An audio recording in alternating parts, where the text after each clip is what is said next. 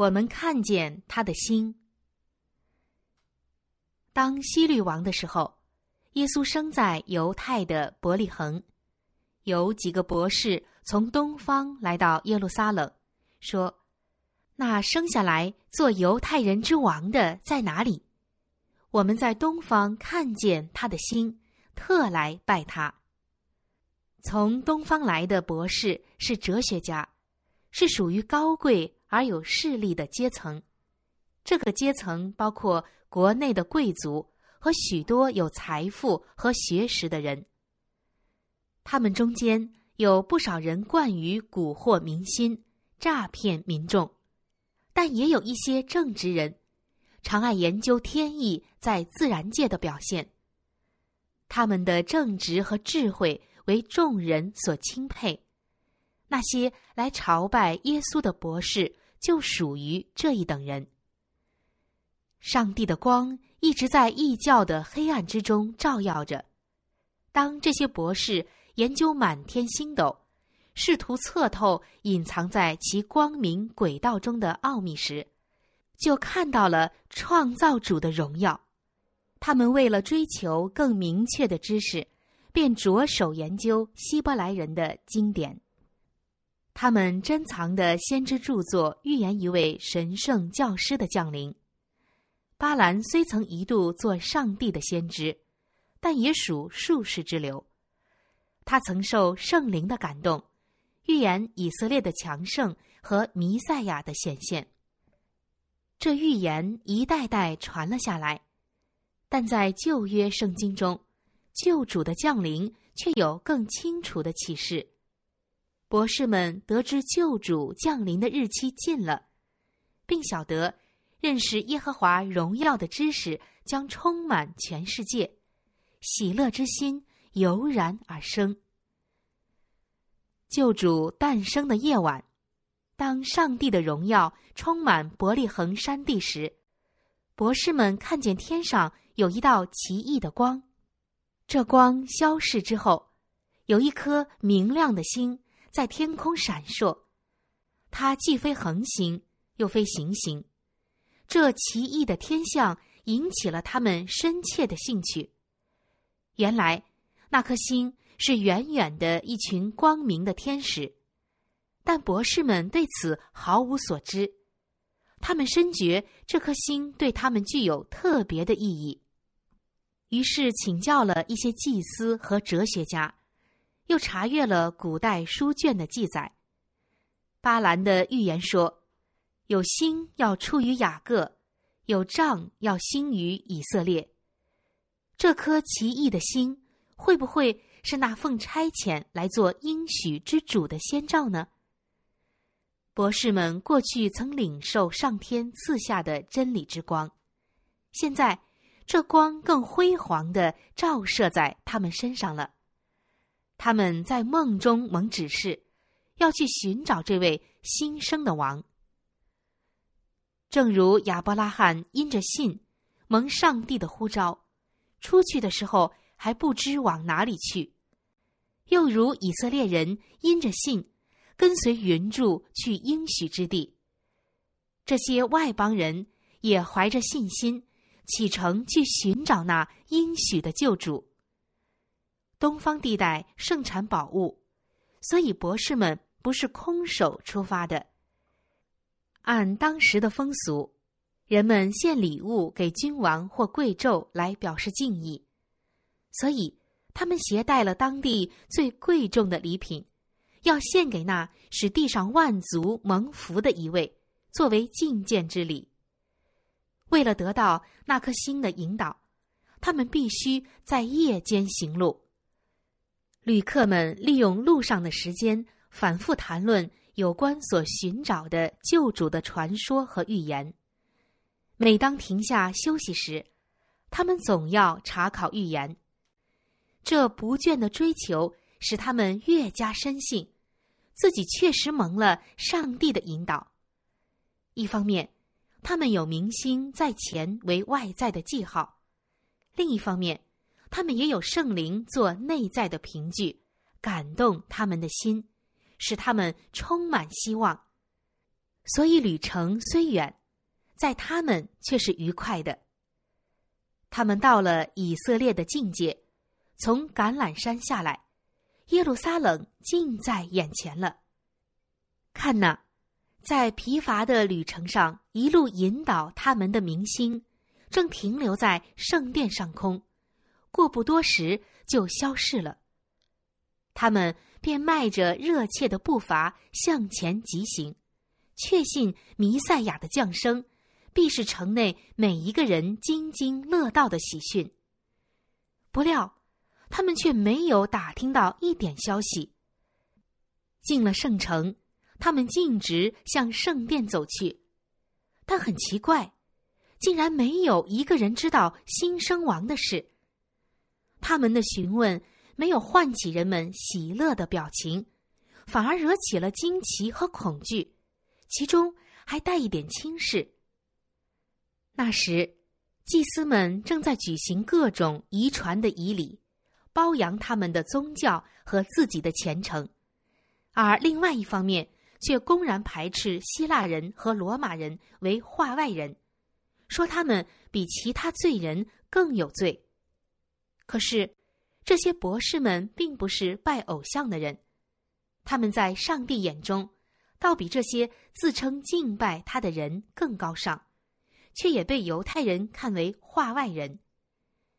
博士们热切的询问，就是在这些身为圣言的受托人心里，也没有引起同情的共鸣。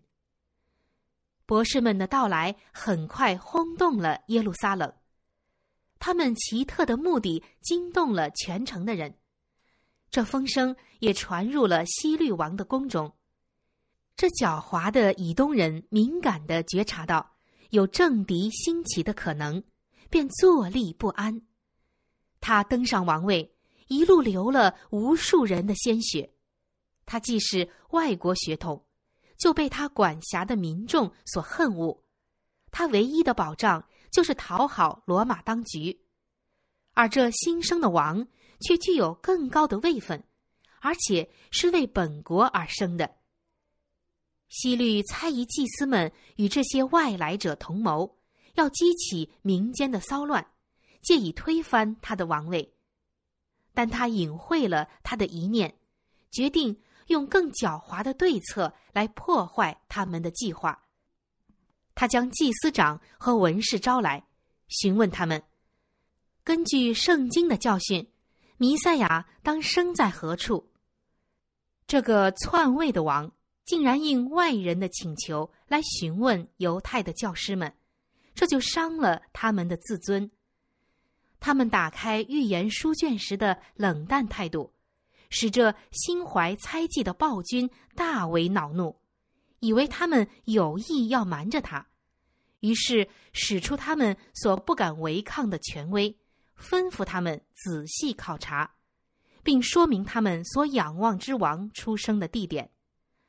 他们回答说，在犹太的伯利恒，因为有先知记着说，犹大地的伯利恒啊，你在犹大诸城中并不是最小的，因为将来有一位君王要从你那里出来，牧养我以色列民。于是，希律当即秘密召见博士们，他的内心虽然激荡着剧烈的愤怒和惶恐。但表面上仍保持镇定，殷勤的招待客人。他仔细的询问那颗星出现的时辰，并虚伪的为基督的诞生而庆幸。他叮嘱博士们说：“你们去仔细寻访那小孩子，寻到了就来报信，我也好去拜他。”随即差他们往伯利恒去。耶路撒冷的祭司和长老们，并不像他们佯装的那样，对基督的降生一无所知。天使向牧羊人显现的消息，早已传到耶路撒冷，拉比们却对之不屑一顾。他们自己本可寻见耶稣，并早做准备，引领博士们到他出生的地点。可惜他们并没有这样做。反而让博士们来问他们：那生下来做犹太人之王的在哪里？我们在东方看见他的星，特来拜他。他们这才注意到弥赛亚的降生。骄傲和嫉妒使人把真光关在门外。如果承认来自牧羊人和博士们的消息属实，这就要置祭司和文士们于极为不利的地位，证明他们虽以上帝真理的解释者自居，却只是名不符实、徒具虚名。这些饱学的教师们不屑屈就所谓异教徒的指教，他们声称。上帝绝不会越过他们，而去与那些卑贱的牧羊人和未受割礼的外邦人交通的。这个消息虽已引起希律王和耶路撒冷合成的不安，但他们决意加以藐视，甚至连去伯利恒调查是否属实也不肯。众人对耶稣的兴趣，他们斥之为狂热病。这实为祭司和拉比们拒绝基督的第一步。他们的骄傲和顽固与日俱增，最终竟然到了坚决仇恨救主的地步。正当上帝向外邦人敞开大门的时候，犹太人的领袖们却自闭于门外。博士们离开了耶路撒冷，他们出城的时候。黑夜的暗影已笼罩了下来，他们又看到了那一颗明星，就大大的欢喜。那明星一路引领，带他们到了伯利恒。博士们并没有像牧羊人一样，得到关于耶稣卑微处境的预示。在漫长的旅行之后，他们曾因犹太领袖们的冷淡态度而失望，所以离开耶路撒冷时。他们的信心比出道时未免有所减退。他们来到伯利恒，竟看不见有皇家的侍卫看护新生之王，也没有世上的贵人在旁侍立。耶稣竟睡在马槽里，只有他的父母，无学问的平民做他的保护者。难道先知所说，使雅各众支派复兴？使以色列中得保全的归回，做外邦人的光，施行我的救恩，直到地极的那一位，就是他吗？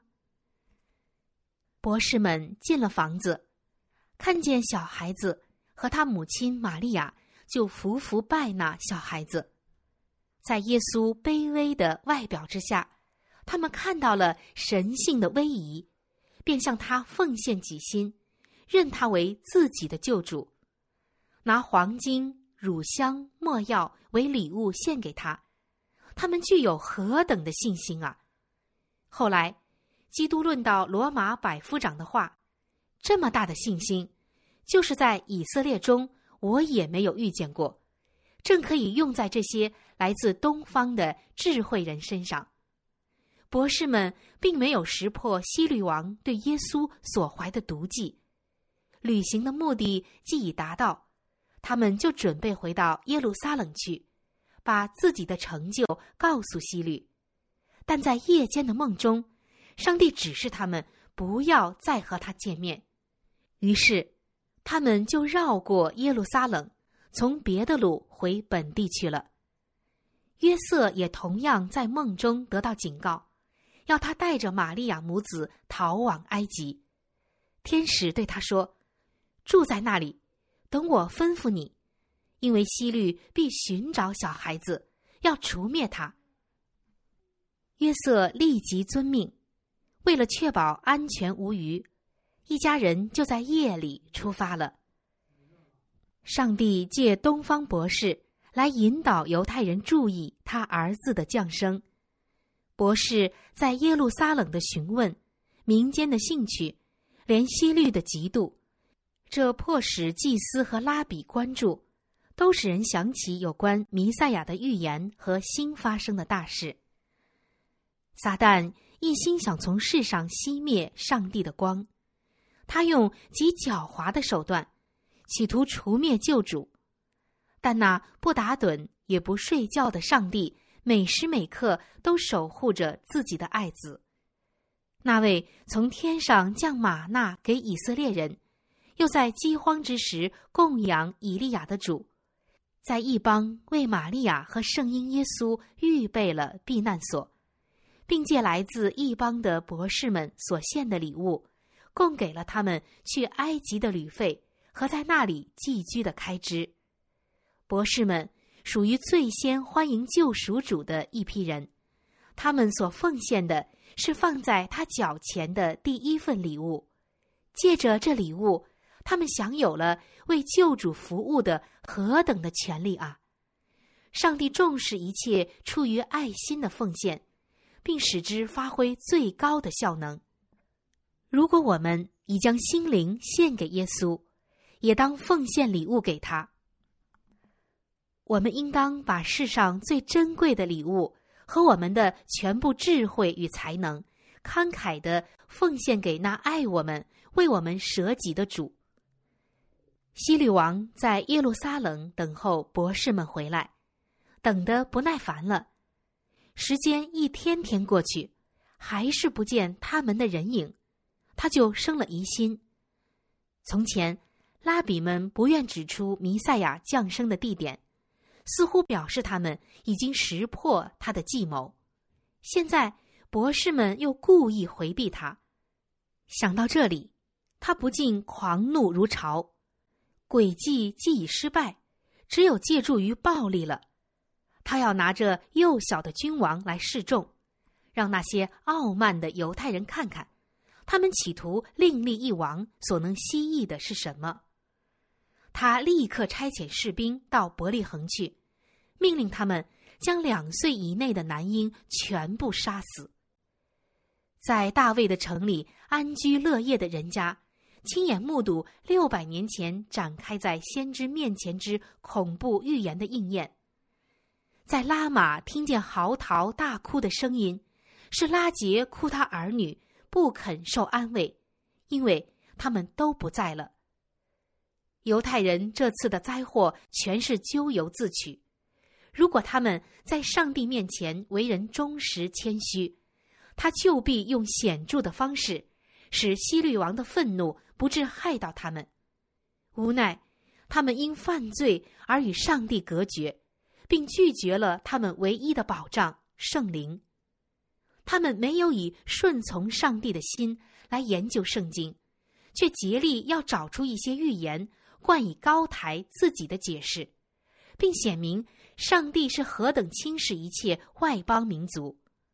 他们骄傲的夸耀说：“弥赛亚要来做王，征服一切敌人，并在他的愤怒中将外邦人践踏脚下。”如此，撒旦企图通过犹太人对基督使命的误解，来达到杀害救主的目的。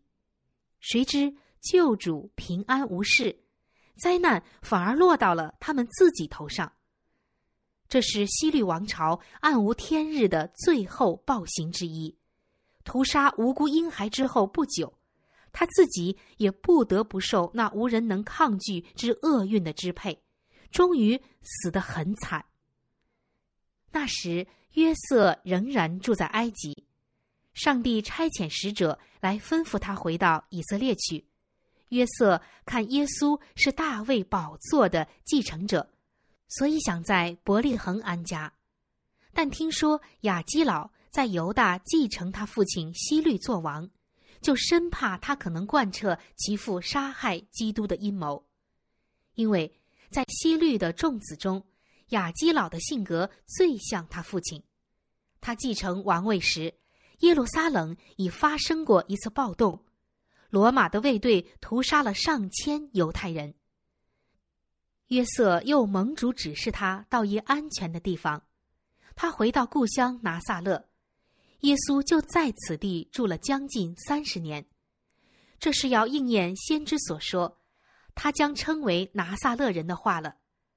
那时，加利利由西律的一个儿子治理，寄居在这里的外侨比在犹太地的还多。因此，凡与犹太民族特别有关的消息，难得有人注意。所以，有关耶稣继承王位的传言也就不易惹起当局的猜忌了。这就是救主降世之初所受到的礼遇。襁褓里的救赎主连一处安全的栖身之所也没有。上帝就是在他进行救人的工作时，也不能把他的爱子委托于人。他派天使伺候他，保护他，直到他完成了在地上的使命，死在那些他来拯救之人的手里。